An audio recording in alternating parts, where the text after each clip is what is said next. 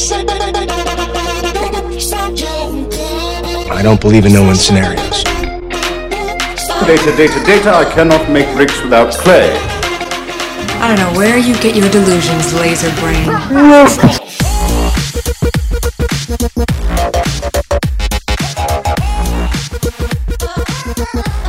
Hello and welcome to a special Cheeky Scientist radio show. I am your host, Isaiah Hankel. Today I'm talking about how to stay motivated in your job search. This is a challenge to do. There will be days when you wake up and do not feel like doing anything for your job search. I've talked to PhDs who have been unemployed for months and they've lost motivation. I've talked to PhDs who have gotten excited about starting their job search. They rewrote their resume. Maybe they had a bad day in the lab or the classroom. They saw the writing on the wall. They're about to graduate. Maybe they're going to lose their postdoc or they've been in a postdoc for years, chasing postdocs they're an adjunct. It's not what they thought, or they're still working on contract, right? There's a lot of reasons why somebody will suddenly get motivated, update their resume. And what happens most often is they will sit down, uh, they'll update their resume, then they'll upload it to a job site, feel like, ah, I did something for my job search.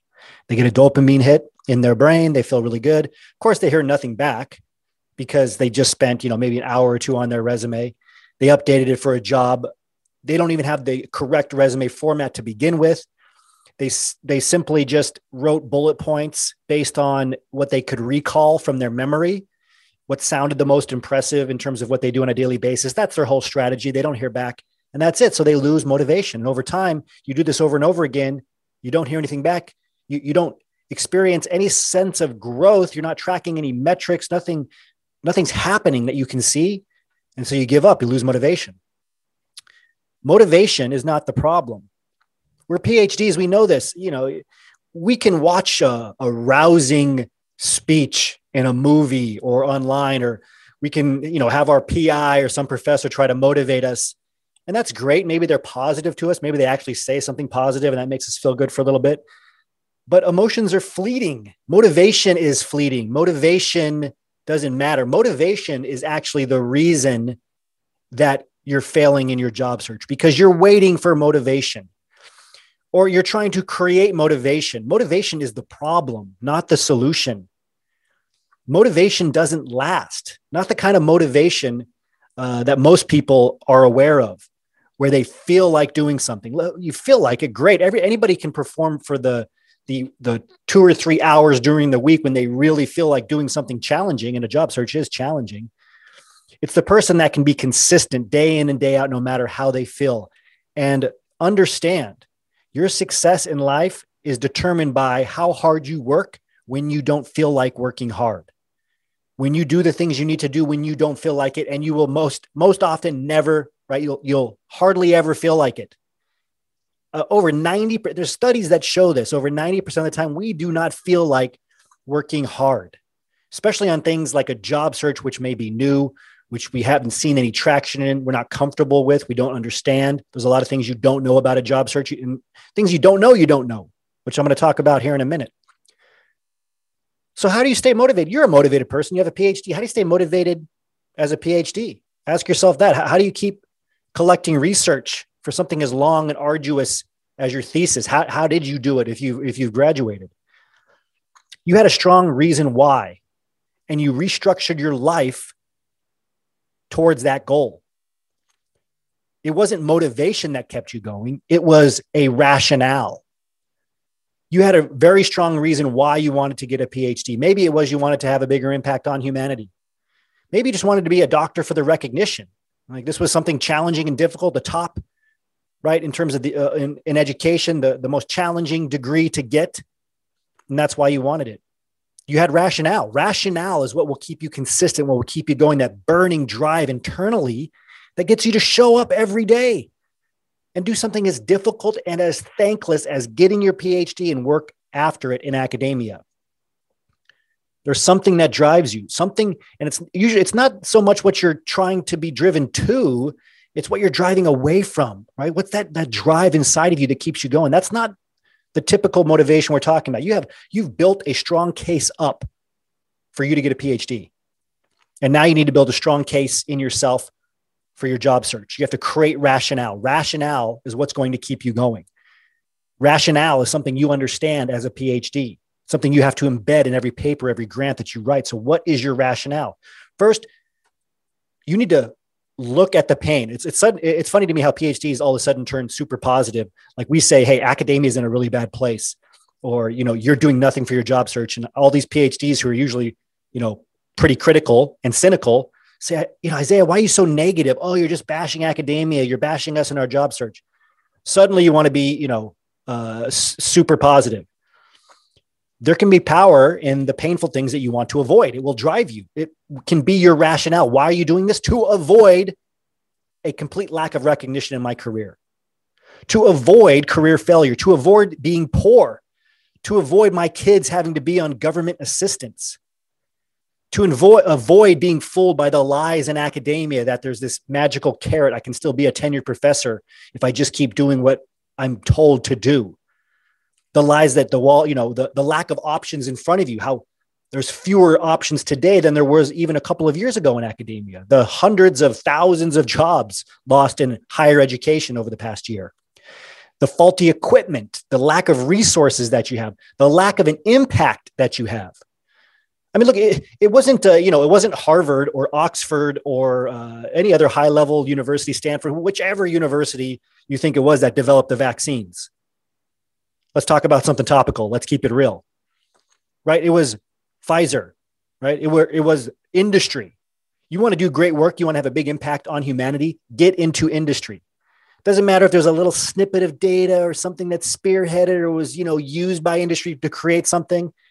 No, impact is made in STEM and across the board, non-STEM as well in industry now, not academia. This is not the the night, you know, the 19 early 1900s anymore. What I recommend doing is looking ahead at the people around you right now. The, the find the most miserable postdoc, the postdoc that's been, you know, chasing postdocs for the last 10 years. Find the PI who's constantly miserable. You won't have to look far.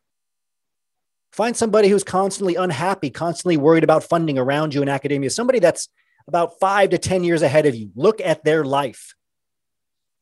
Look at the small apartment they're still living in. Maybe the, the futon they're still on. Their inability, right? Uh, I was surrounded by postdocs when I was a graduate student who couldn't provide for their kids. They didn't even have a retirement plan, healthcare. And I was like, oh my God, I have got to get out of here. I it lit something in me. And what that that light was was not temporary motivation it was rationale that i built and i leaned into and i created confirmation bias right i built a case for it purposefully to drive me so that my job search became easy there's three things that will help you in terms of building this rationale the first one is realize that you don't know what you don't know your ability to do research to discover to learn at the highest level is incredibly valuable and you've been able to do that, right? You've, you've learned that in your field, whatever that field is. But when it comes to a job search, you don't know anything. And that's demotivating.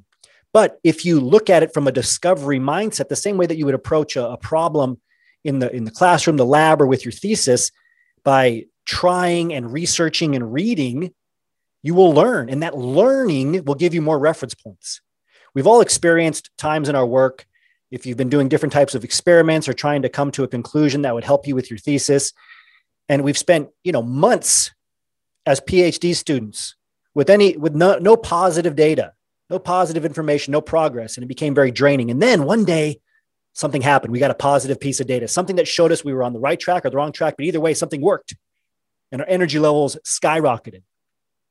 Approach your job search in this way with an open mindset, a mindset of possibilities learn how to read learn how to write a resume learn what an informational interview is how's it how it works learn about different transferable skills learn about different jobs that are out there oh what does a data scientist do you know what, what does somebody do in a user experience researcher role learn feed that discovery mindset it'll give you more reference points it'll energize you you'll start to understand the field of job searching jobs the job search field is just like any other field you could study you could get a phd in job searching career development organizational behavior Seriously.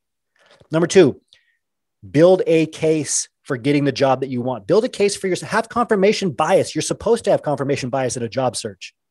I've been talking a lot about this for the last couple of weeks. You must believe that you are the best job candidate for the job that you want.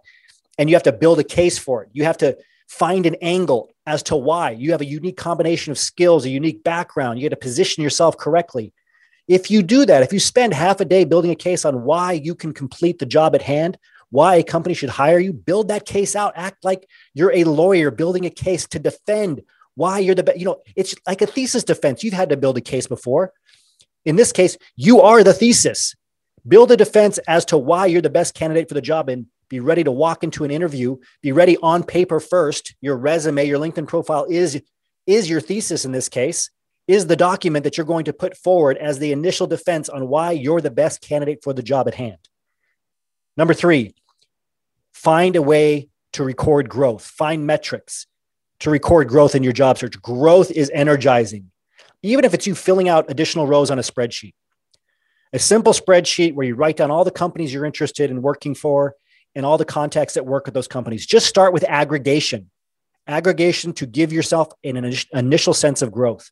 Turn off your internal editor. Just go out and do research on the companies near you. Many of them you'll have never heard of. Just do a Google search. Mid-sized, small companies in this area, not the same big companies everybody knows about. Get 50 of them down in a spreadsheet. Go find decision makers that work at that company. Anybody that's in HR or operations. Find people that are in the jobs that you want to get into and record them. Just put them on a list. You'll see that row those that list grow. It'll give you a sense of accomplishment that aggregation that's information that's valuable and then you can use it to start reaching out to those connections. Start rewriting your resume and your linkedin profile. Forget about getting it all done in one session work on your resume get the right format the right two page format you can go to cheekyscientist.com to get our resume templates for free uh, just check out our resources page our blog articles we have a great article with the five most proven resume templates for PhDs. Just, just get one bullet point done today. Your LinkedIn profile, stop trying to do it all at once. It's too big of a project. LinkedIn has too many sections now. Update it a little bit each day. You, you learned, if you've finished your thesis, that writing a little bit every day, especially towards the end, was much more powerful than trying to cram it all in, trying to batch it. Forget that. Write a little bit every day. LinkedIn likes this too because it shows you as active on LinkedIn every day and you'll show up at the top of the search results for employers because who's active on LinkedIn, who's actively updating their LinkedIn profile is the strongest indicator, according to LinkedIn's algorithm, that that person's serious about getting hired. So they want to show that person to employers. And then consume, learn. This is why we have cheeky scientists. This is why we have videos that are 25 seconds, uh, you know, a few minutes long. So no matter what you're doing, you can listen to it in the car, walking to the, the lab or the classroom, walking home, while you're working out. We have all of our resources online, and it's the, the most comprehensive collection of videos and trainings that you can download from anywhere. Right? You can shoot them down from the stars right to your phone, your iPad, anywhere that you are. So you can consume this content constantly, and you will start to grow in terms of your understanding of a job search. The Cheeky Scientist Association, that's our flagship program, has more of these materials in one place easily accessible from any mobile device so that you can consume a little bit and you can start to grow and keep yourself motivated, not through that flash in the pan motivation, but through that deep rationale that will drive you internally to take this seriously. You'll finally be able to carve out a space for yourself in industry. You'll start having employers contact you if you follow the process that we lay out for you. Either way, I hope this helps you understand how you can stay motivated in your job search, especially if you're not feeling motivated right now. If you want to learn more about the Cheeky Scientist Association, you can go to phdsgethired.com. That's just an easy uh, URL that will redirect you to our full informational page. It's easy for me to say over this radio show. You can go to cheekyscientist.com to learn more about us. We were recently published in the Harvard Business Review and in Nature. So check us out online, cheekyscientist.com. As always, remember your value as a PhD and start thinking and acting like a successful industry professional.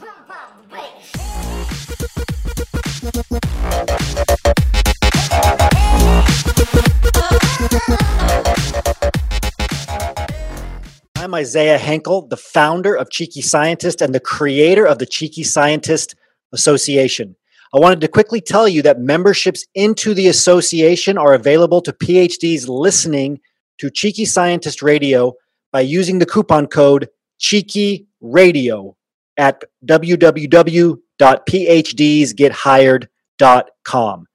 That's PhDsGetHired.com, P-H-D-S-G-E-T-H-I-R-E-D.com.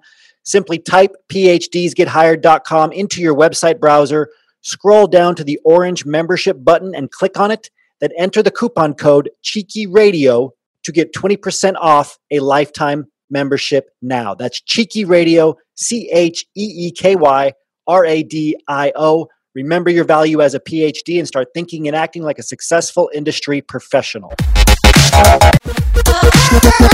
Are you worried about the rapidly shrinking job market? Like me, have you been seeing more and more articles on universities shutting down their research labs, furloughing employees, cutting postdocs and TAs, and even withdrawing PhD student funding?